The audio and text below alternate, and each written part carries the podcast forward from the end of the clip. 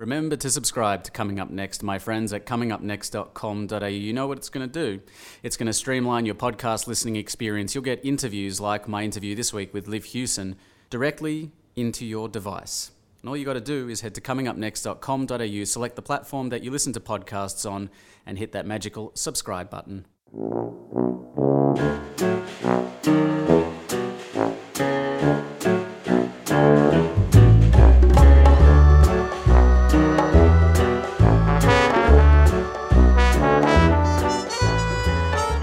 Greetings, my friends, out there in the podcast universe. It's me, Alistair, I'm your host. This is Coming Up Next, the podcast. And another cracking episode this week coming up for you. But if you haven't listened to last week's episode, you can find it at comingupnext.com.au. It was an interview with a filmmaker named Dan Knight. Dan has just premiered a project 15 years in the making called Troll Bridge. Premiered in the public at Flickrfest in Sydney. And I was really keen to speak with Dan about what it takes, the kind of persistence, the kind of, I guess, mental war games you have to play with yourself when you're so heavily invested in a project. So comingupnext.com.au to find that one and all the other episodes. Joe Berlinger the week before, one of the greatest documentary filmmakers of all time. Yeah, they're all there. They're all free. And while you're there, you can subscribe to the show as well. My guest this week, Liv Hewson. You may know their work from Santa Clarita Diet, which is on Netflix. They've also been in Top of the Lake, most recently Homecoming Queens. We've had Corey Chen and Michelle Law speaking about that as well. You may know their work from back in Very Small Business. They're doing amazing work, both in front of and behind the camera. You know what, let's just get into it. I'm really excited to share this week's episode with you, my chat with Liv Hewson.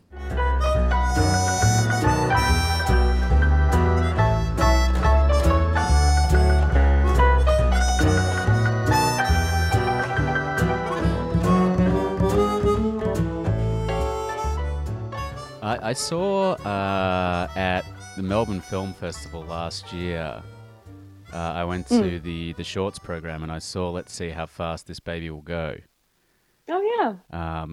And I remember being completely blown away by the film and the performance, well, your performance in it.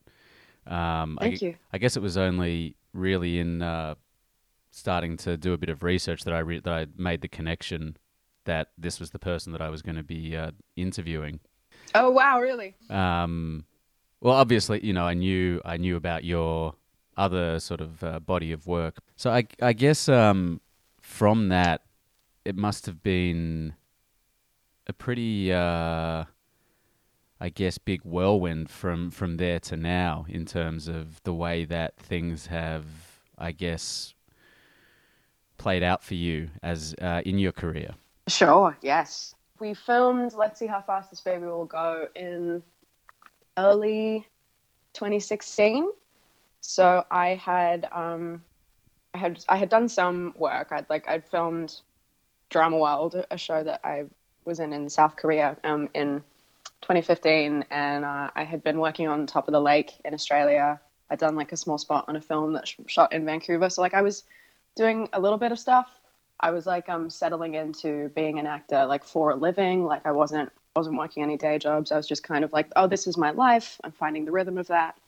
And then I actually was finding out that I was going to do Santa Clarita Diet while we were filming Let's See How Fast This Baby Will Go.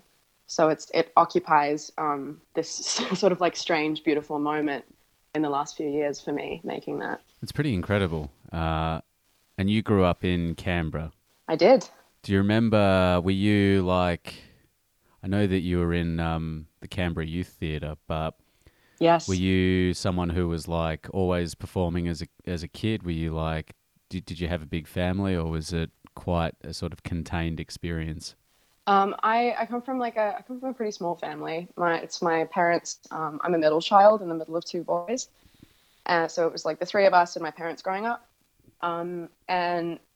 Our parents always they're both public servants, but my parents really fostered a love of storytelling and an appreciation for storytelling in the house. Like, we were always surrounded by music and film, and we would go, my parents would make an effort to take us to see plays and take us to see films that maybe you wouldn't take your kids to see normally. Like, we were constantly exposed to and encouraged to enjoy storytelling. So I always loved it. It was always surrounded my growing up, and it was very natural. And I knew I wanted to be a performer, I think, when I was 9.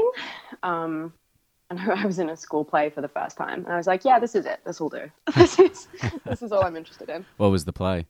It was a musical called Pandora's Box, and it was it was a bunch of Greek myths all smashed together around because the myth of Pandora's box being she gets married, opens the box, evils are released into the world. But in the play, all of the famous Greek myth characters are there at her wedding, and then they branch off and experience the different evils she released, and the audience learns about different myths and stuff. And I played Perseus, who is the human hero who kills Medusa. And that was the first thing I ever did. I drew a mustache on myself with eyeliner, and I was like, yep, good to go. This is the rest of my life. Thanks. And you never stopped drawing mustaches on. It's true, I didn't. I kept doing that for a long time. So was it were you like, Mum, Dad, I know I'm 9, but I'm off to be an actor, or was it something that sort of evolved over time? No, I think from that point on, it was just whenever an adult asked me what I was interested in, or what do you think you want to be when you grow up? I was like, well, I want to be an actor. That's it. That's what I want to do. And of course, everyone was like, all right, okay, well, that's nice. But my parents were always very supportive of all three of us in whatever we wanted to do. I think I've always described my parents as empowering, in that they really kept an eye on what any of the three of us was passionate about or good at or interested in, and really ran with it.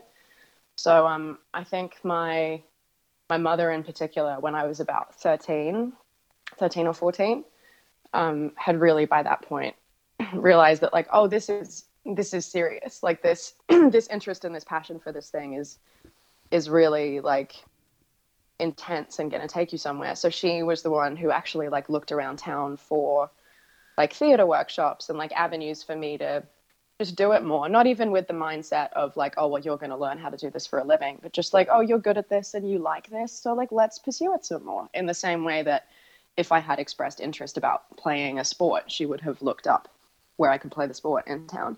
And that's when we found Canberra Youth Theatre, and that's when I started working with them. And did you find the experience to be quite nurturing? Did you feel there was quite a rich vibe for artistic people in Canberra? I'm very lucky in that I really found my spot. I credit Canberra Youth Theatre in particular, and the people that I knew there and the time that I spent there and the resources that I had access to there. I really think that taught me most of what I know as an actor. And I continued to study it at school, but really where I cut my teeth performance skill wise was in studying theatre and performance outside of school. With that company.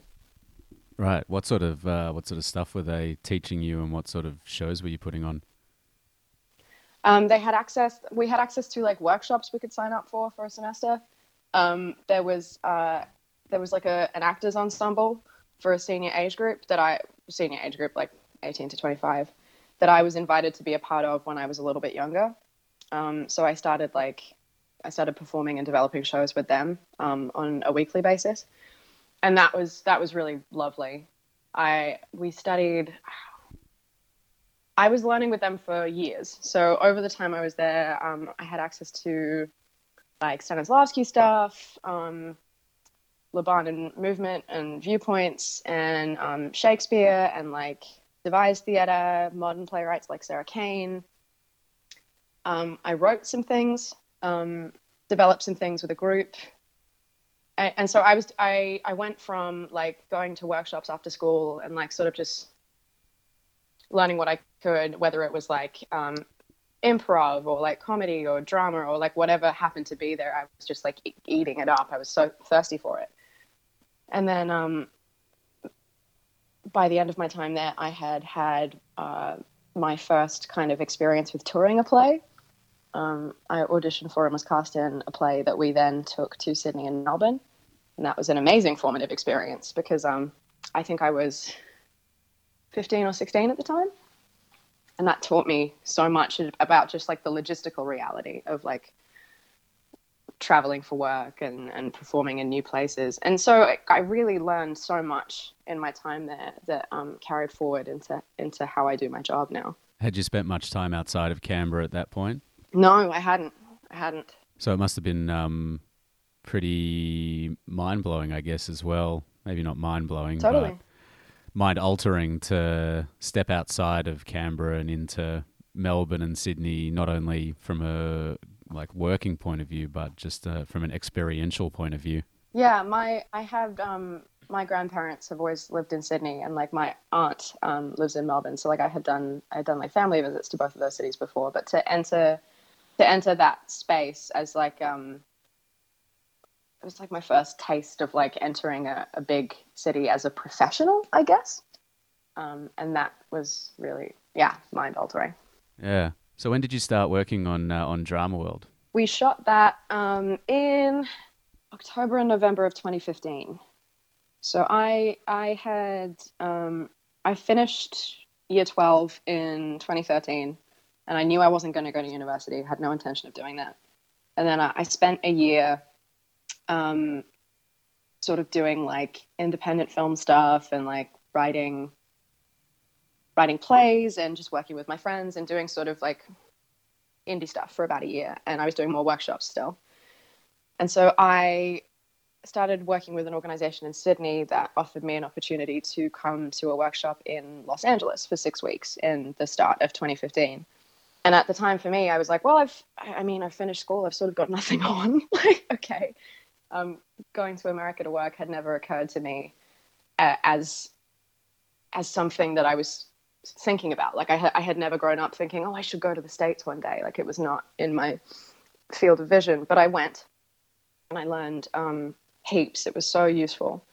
And I signed with a manager over there. And then she introduced me to the man who is now my Australian manager. And so going into 2015, I had representation for the first time. It's pretty incredible. So I started, it was nuts. It was an absolute whirlwind. So then I started auditioning for projects in both America and Australia. And Drama World was casting for Claire, the character that I played, out of the States. So I sent in a self-tape. I recorded myself performing the scenes on my phone on my friend's front porch while the sun was setting and the lighting was terrible and the sound was bad and it was just awful. But I sent that in and they gave me the job, so it must have been okay. And then I met the creators over Skype. We talked about the character and the project some more. I signed on to do it, and then I got on a plane to Seoul. Wow! And we made the show. Now that must have been pretty mind blowing. It was, it absolutely was. It was wonderful. It's an experience that I hold very fondly. I mean, as an actor, because you know you've had quite a lot of success. At a young age, what do you kind of attribute that to? And I don't mean in a kind of esoteric sense, but the sort of things that I guess you learned at the Canberra Youth Theatre. I'm assuming you know things like work ethic as well as presence and truth and stagecraft. What are the sort of things that you feel have kind of allowed you to take advantage of these opportunities?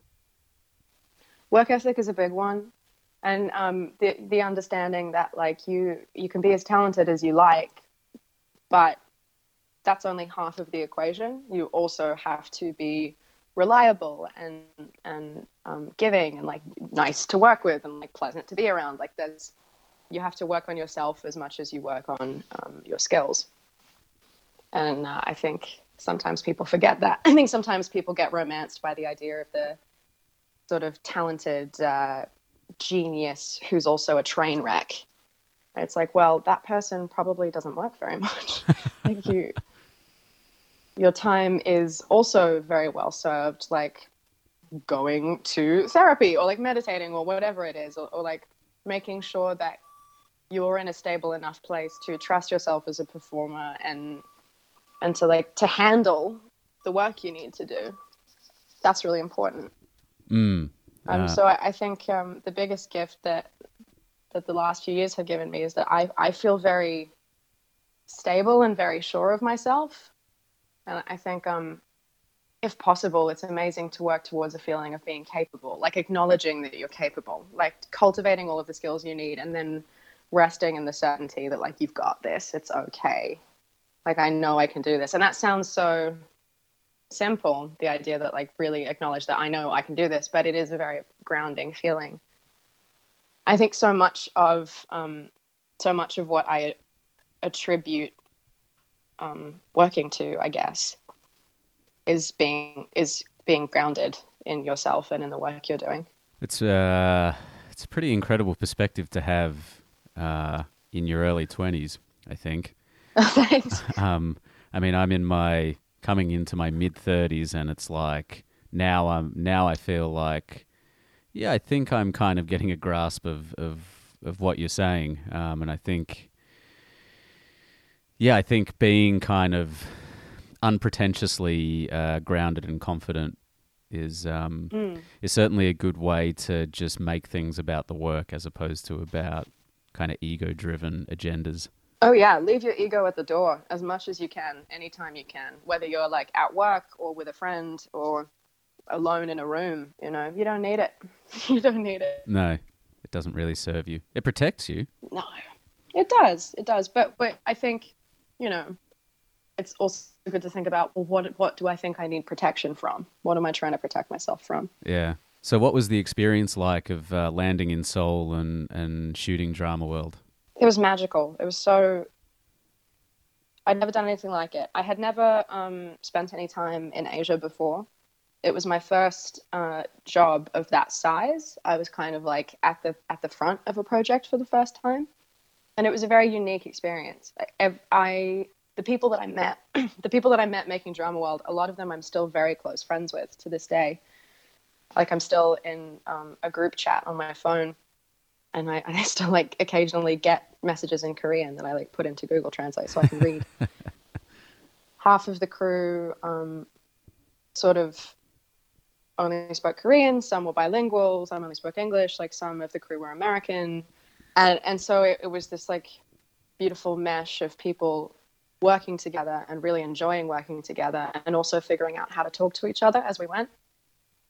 It was a really wonderful experience.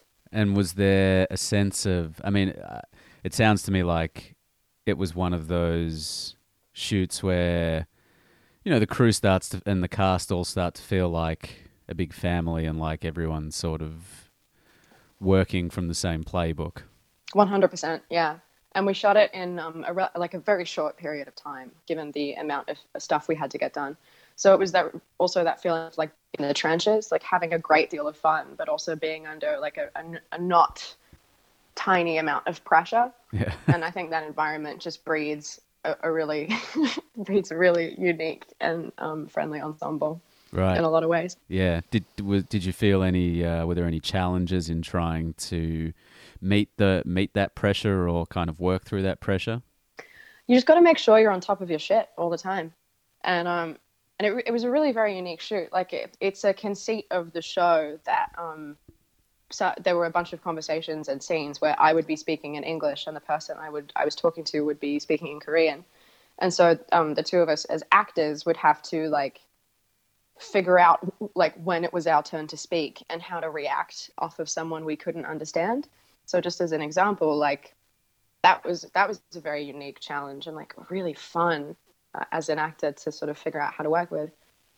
And it was very like playful and fascinating and but also like that's something we had to be on top of in order to get everything done in time and make sure that we were giving the best performance possible. And when that was done, you came back to Oz? I did, yes. Back to Canberra? I did. I Actually, that's not true. I came back to Canberra for like 2 weeks, and then I went to Vancouver to film Before I Fall.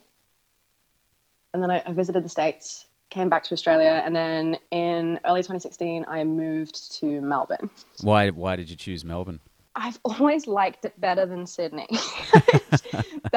That's where my heart has always lain, on the side of that debate. Melbourne's one of my favourite cities in the world. I think it's beautiful. I really am in love with Melbourne. And as an actor in Australia, you do kind of have to pick between Melbourne and Sydney. And I've always liked it much better. Yeah, I mean, you're speaking to a Melbourneite, so I can... yeah, well, there we go. There you go. How good's Melbourne? Yeah, I think Melbourne, the artistic community in both Melbourne and Sydney are pretty vibrant, but I definitely vibe a lot better with the Melbourne artistic community. Me too. I love it there.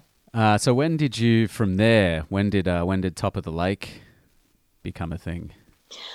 That's funny. So the timeline is kind of all over the place. I auditioned for Top of the Lake with a self-tape when I was in Korea. Right. Yeah. So it's all of these live events are kind of stacked on top of each other. But one of my fellow actors in Drama World helped me make that tape. I sent it off. And then when I was in Australia next, I went to Sydney to meet Jane Campion, and to have a callback with her. And then she cast me in The Room. Wow. Just off of that. Yeah.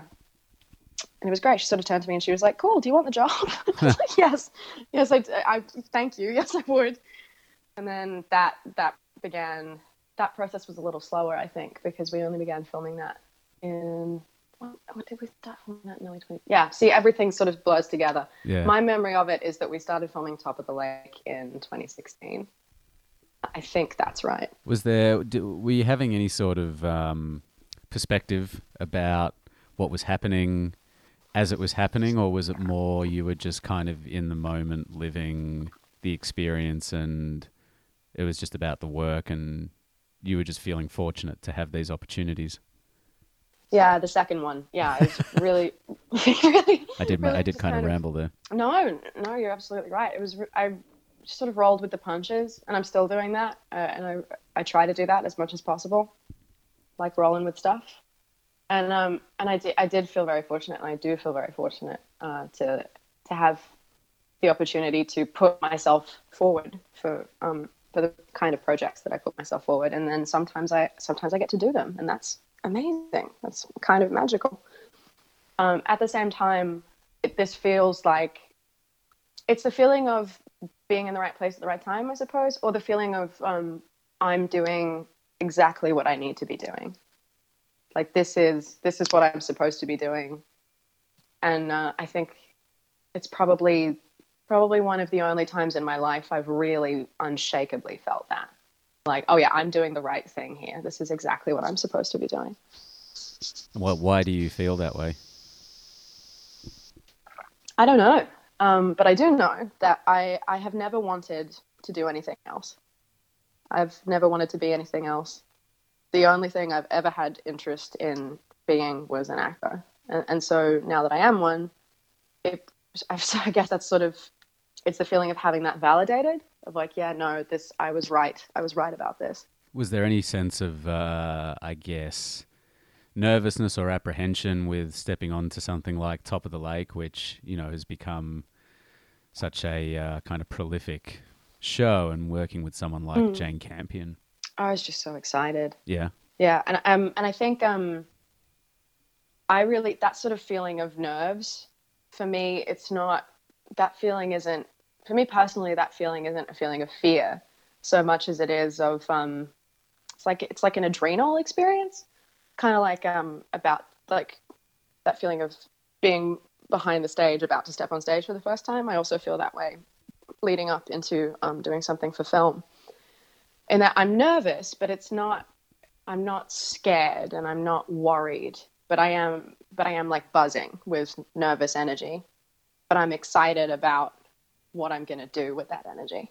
Right. You understand that you've got it, as in you've got this, like you can handle it, but yeah, there's kind of that not survival instinct, but that, I guess, like you say, adrenaline-fueled kind of excitement, or I don't know. Totally. Yeah. Yeah, like I've never been skydiving or like bungee jumping or anything like that, but it is kind of that experience of like, okay, here we go. Yes, this is going to be great. Just give me a second.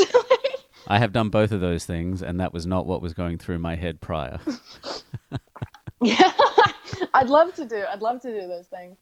Well, if you go on my Instagram, you can see videos of me terrified.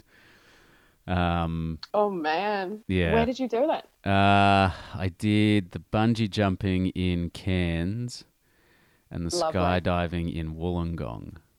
I think. In Wollongong? Why Wollongong? I think it was Wollongong. They have like. It's no shade. I think Wollongong's beautiful, but I just wouldn't have picked Wollongong off the top of my head. Well, I think they just have like a beach, and it's not that far out of Sydney, so. Oh, beautiful! I think I'm thinking of the right thing. I can't remember. It was a while ago, and the adrenaline got to my head.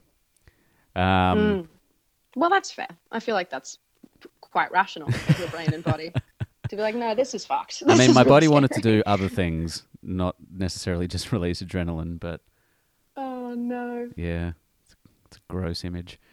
So, do you feel like you? Or what do you feel like you kind of took away from your experience on Top of the Lake? What did I take away? I think everything that you do, you learn from and you grow from. Filming Top of the Lake was really fun because because the cast was so big. So I would sort of roll in for a few days and then be away for a couple of weeks. So every time I would come back, it would be like, what's been happening? What have I missed? How is everybody doing? And so it was, I guess that was kind of my first experience of being a moving piece in a machine where like I would go away and then come back and go away and then come back. It was my first time kind of being a recurring character in that way. So you do have to... make sure that like your performance is consistent, even though like it's you're filming this across months and months and like going away and doing other things and then coming back and playing this character again. You have to find a way to ground it in the same consistency and make sure that you're paying as much attention as you would be if you were there every day. So that was kind of my first experience with that, I would say. And I suppose coming into Santa Clarita Diet, now it's like that experience but almost on steroids. Yeah, it was definitely a step up, and I think the next step up of what I learned on Top of the Lake is that instead of being there for a few days and then going away for a few weeks and coming back, with Santa Clarita Diet we filmed 3 seasons now, so it's filming a season and then going away for a year and then coming back and doing another one, and like making sure that your performance is consistent across years instead of across months. Yeah, right. What was the audition process for that like? It's continuation of a theme. I sent in a self-tape when I was in Melbourne at the time, and I sent in a self-tape from Melbourne. And then I was traveling for something else. It was Drama World was coming out, so I went to Los Angeles for the premiere of Drama World. This is very funny. I flew back to Australia and then I got a call saying they want to screen test you for Santa Clarita Diet. They want to screen test you for Santa Clarita Diet. You have to fly back. You have to fly back to screen test for this show. So I flew back a couple of days later, and the customs officer looked at the stamps in my passport and he was like, oh, it says you were here 2 days ago. I'm like, yes, it does. I promise I'm not smuggling drugs. Please let me into your fine country. Everything's fine, I promise. I know this looks very weird. You let me in, it was fine. And then I drove up to Santa Clarita Diet. I didn't drive. I don't know how to drive. I went up to Santa Clarita, which is where our studios are that we film the show at. And I read some scenes with Drew for the creator, a bunch of the producers, some of the writers. It was like a room full of people who were all very nice and who are now very dear to me. We've been working together for a long time. And then I got a call that I got the role that night.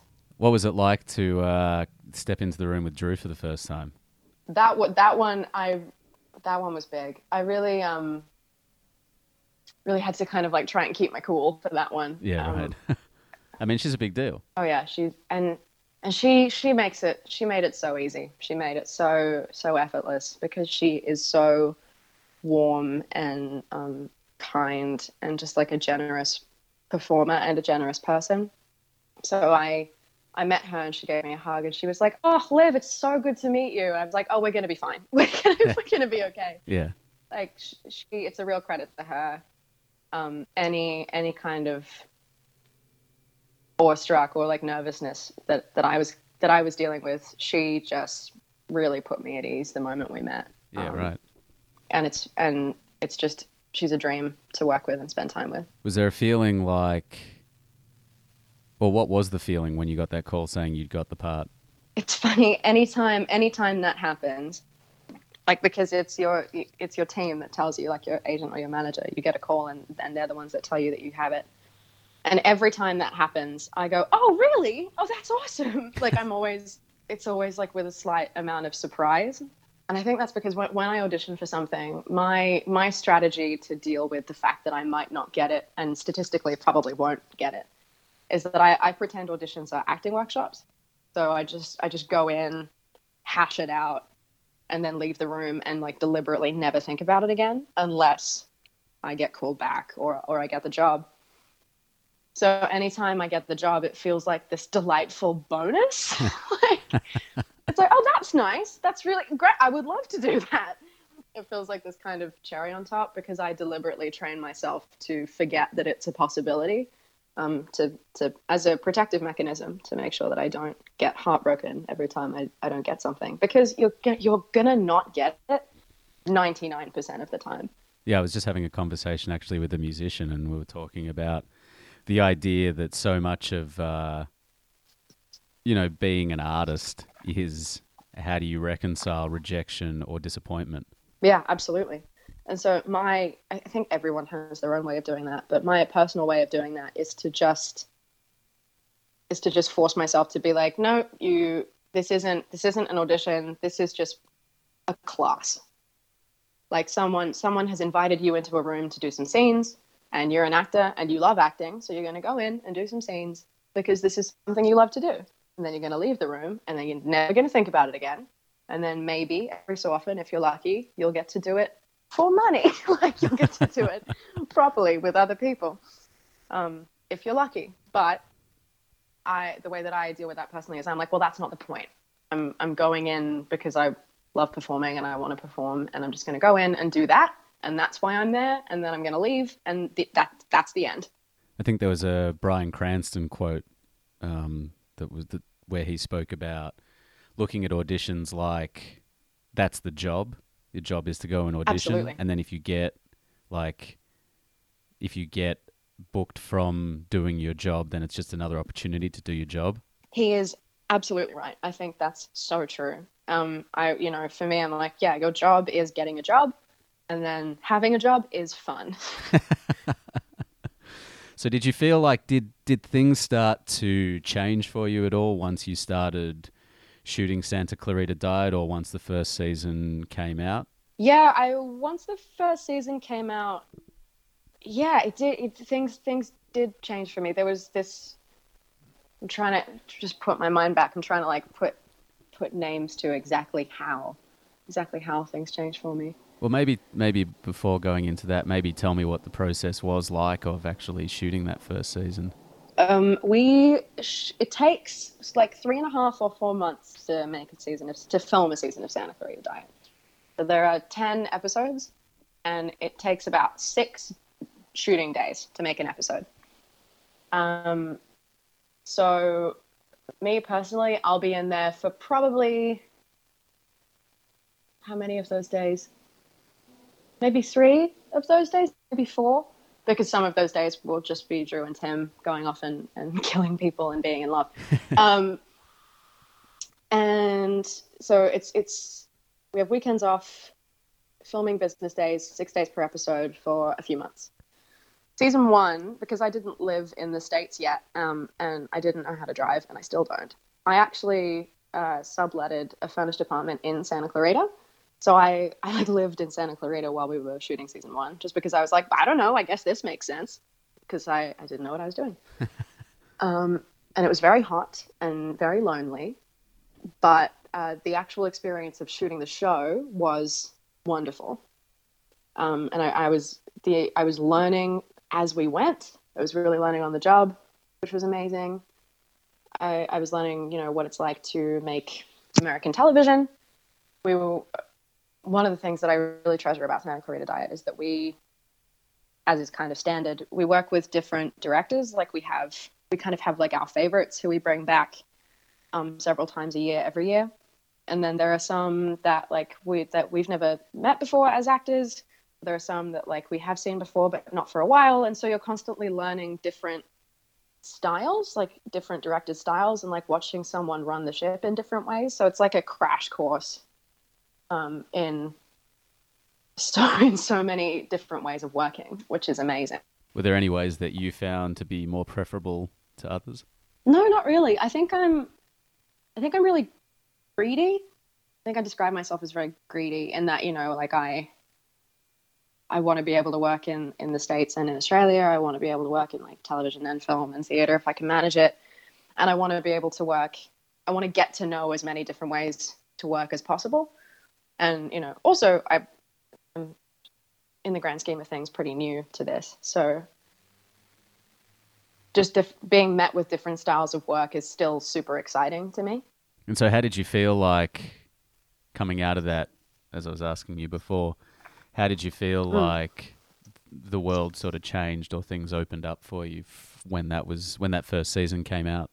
I think it's like a natural thing as an actor where like once you have something quite substantial under your belt, it makes everything else a bit easier in terms of like, you know, it's if people in the industry like know who you are and like and have seen you work on stuff and trust you to work on stuff, it just makes getting future work that much easier, because they're like, oh yeah, I've seen you. Yes, I think you're great, or I think you're terrible. Like, get away from me. But like they're building an awareness and building a body of work and like building a sense of what you can do and what you can be trusted to do is just makes the next thing so much more within reach. Yeah. And I was watching, actually, just before we spoke, I watched on YouTube What I Wish You Knew About Non-Binary you put out, or that you posted. Mm-hmm. And I guess I was interested to know what your experience has been.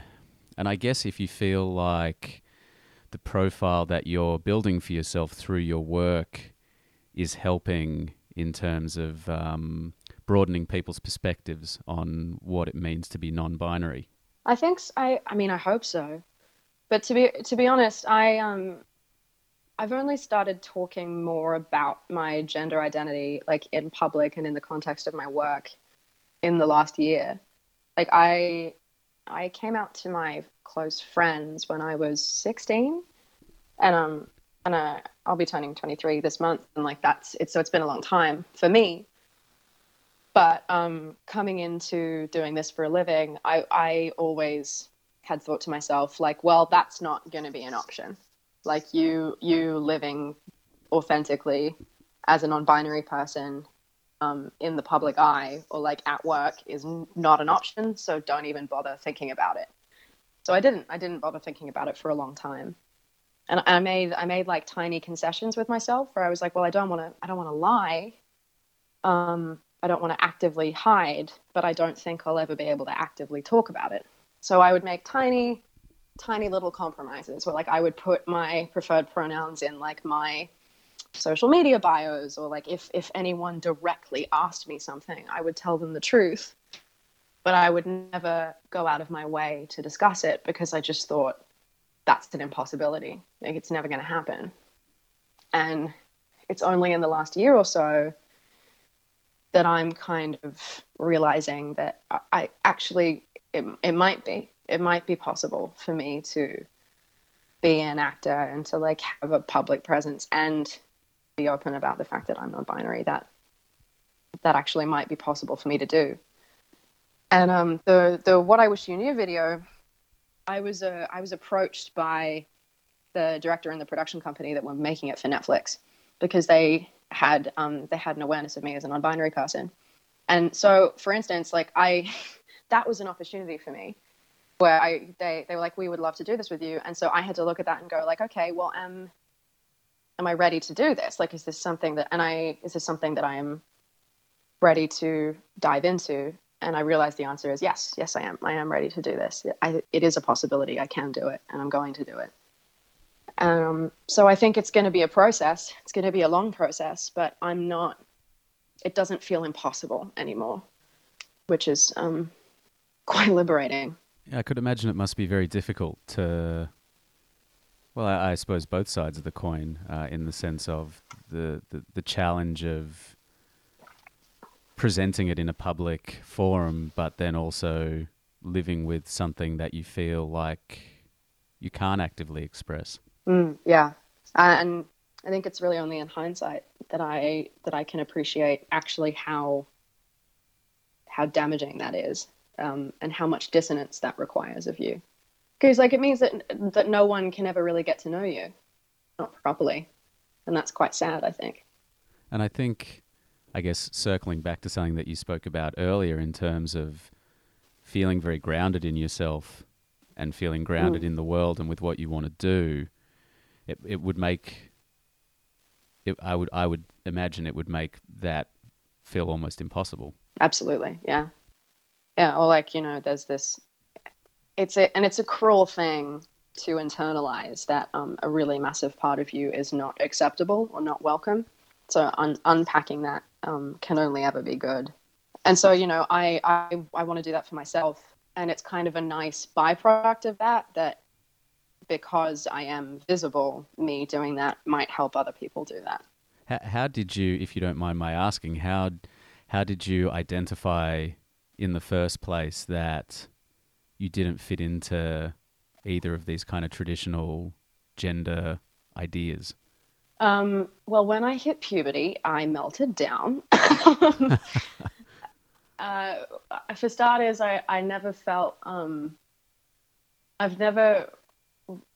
the word female or like the idea of like womanhood has never resonated with me. Even when I was a child, I was like, well, I guess I'm a girl because everybody says so, but there's nothing inherent about me that I feel attached to with that.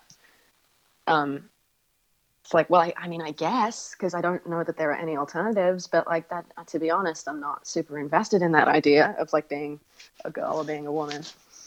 And then I hit puberty and everything was terrible. And I actually, I suffered from anorexia when I was a teenager for a chunk of time.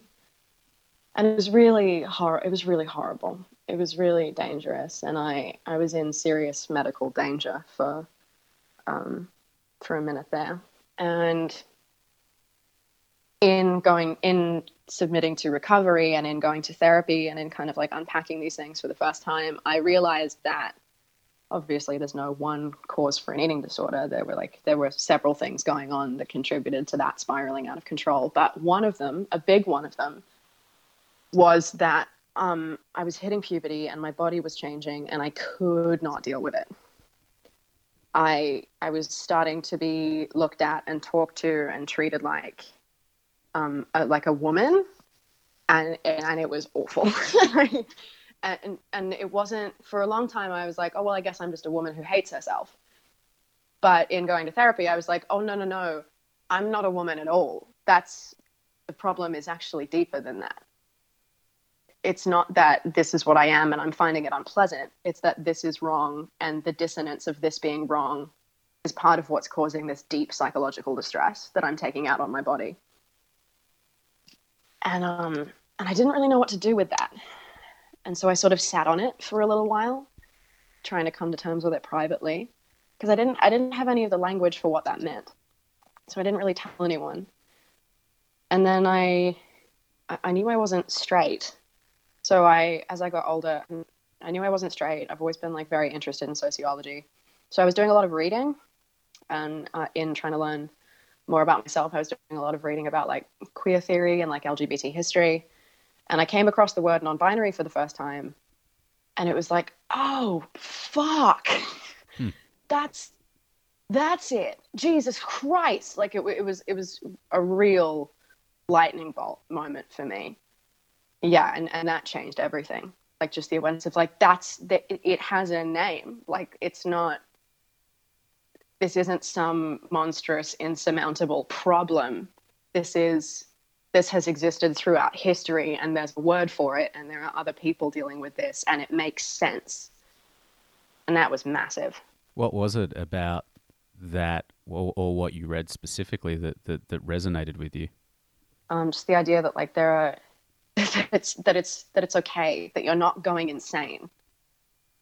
You know, there's nothing, the feelings that you're having, it's not like a symptom of there being anything terribly wrong with you. And like, it's not, and it's possible. This is possible to talk about. You can't talk about something unless there are words for it. Mm. So like this can be spoken about. This can be expressed. This can be lived.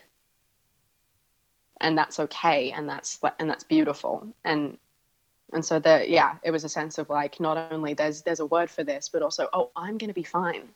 Like I know what's going on for me and it's fine.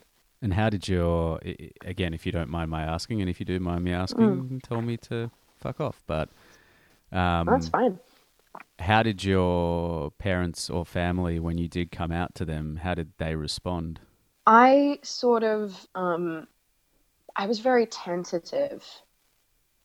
Like I mentioned, I sort of came out to my friends at 16, and then it was super slow. The process was really slow burn over a number of years. Like I told my inner circle of friends, and then I would tell like a little bit more of my friends and a little bit more, and I would tell them it was okay to tell other people eventually. And so it wasn't as cut and dry as telling people that I was gay. It was much, much slower and much, much more hesitant. So I only started explicitly having conversations about gender identity and my gender identity with my parents like a couple of years ago, I would say. It was really slow burn. I wanted to tell my family for a long time and sort of didn't really know how to, and was quite scared of doing so, not because I thought they wouldn't understand. Because I'm very lucky. My family is amazing. I knew that was going to be fine, but I just didn't know what that conversation would look like, and I didn't know what that would mean for our relationship. And so it was this big scary thing for a while. So how I dealt with that is that I would have conversations with them about gender in general over a long period of time, and I think that because they're my parents. At a certain point, it was like, oh, you're getting at something. You're like, you're building to a point here. Like, oh, yeah. This is important. We should pay attention to this. What? You keep coming back to this subject. There's something here. So by the time I started having conversations with them about gender and me, they were like, I see. Yes, we thought something like this might be going on. Was there a sense of relief when you finally were able to have that conversation with them and feel like, you know, they were supportive and that you were kind of moving forward with not much changing? Yeah, it's massive. And, you know, and we still talk about it, and a lot of those conversations are ongoing. And, you know, there are things that they're curious about and things that I want to share with them, and that's a process that will continue into the future. And so, yeah, just the idea that we can talk about it and we will talk about it, that's really nice. Especially for so long, that my massive fear and my certainty was that, well, I will never be able to talk about this with anyone. And so the fact that that's not true is, kind of unspeakably important. Yeah, and I guess not only that, but like we sort of segued into this conversation with the profile that you're building for yourself is allowing you the platform to... I guess help other people feel less isolated who may be going through similar things. I hope so. Yeah, I really hope so. I guess on the back of that conversation, I did see that you were talking about starting to, or even being in the process of writing your own material that would see non-binary characters. I'm not sure if it's in theatre or film or television, but that would see non-binary characters introduced into that kind of work. Mm-hmm.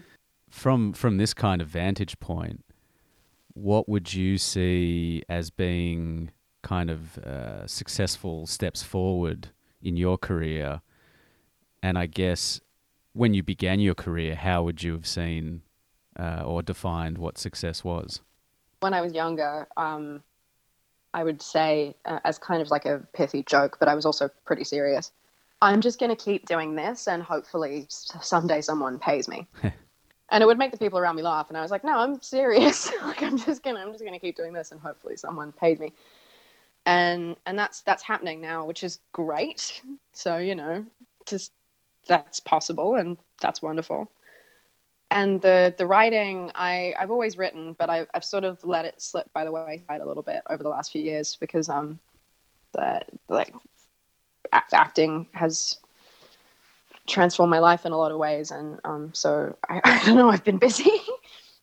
So this year I'm really trying to get back into scribbling some more, and I really, really want to explore creating work that centers non-binary characters, just because I can't think of any, and I'm selfish, and I want to play non-binary people, and I want to see stories about non-binary people. So I'm gonna do it, I guess. But that process is really long. That's a really long, ambitious process, writing something and getting it off the ground. So it's really in its tentative baby stages at best. But that's a goal for the future, is to create work like that.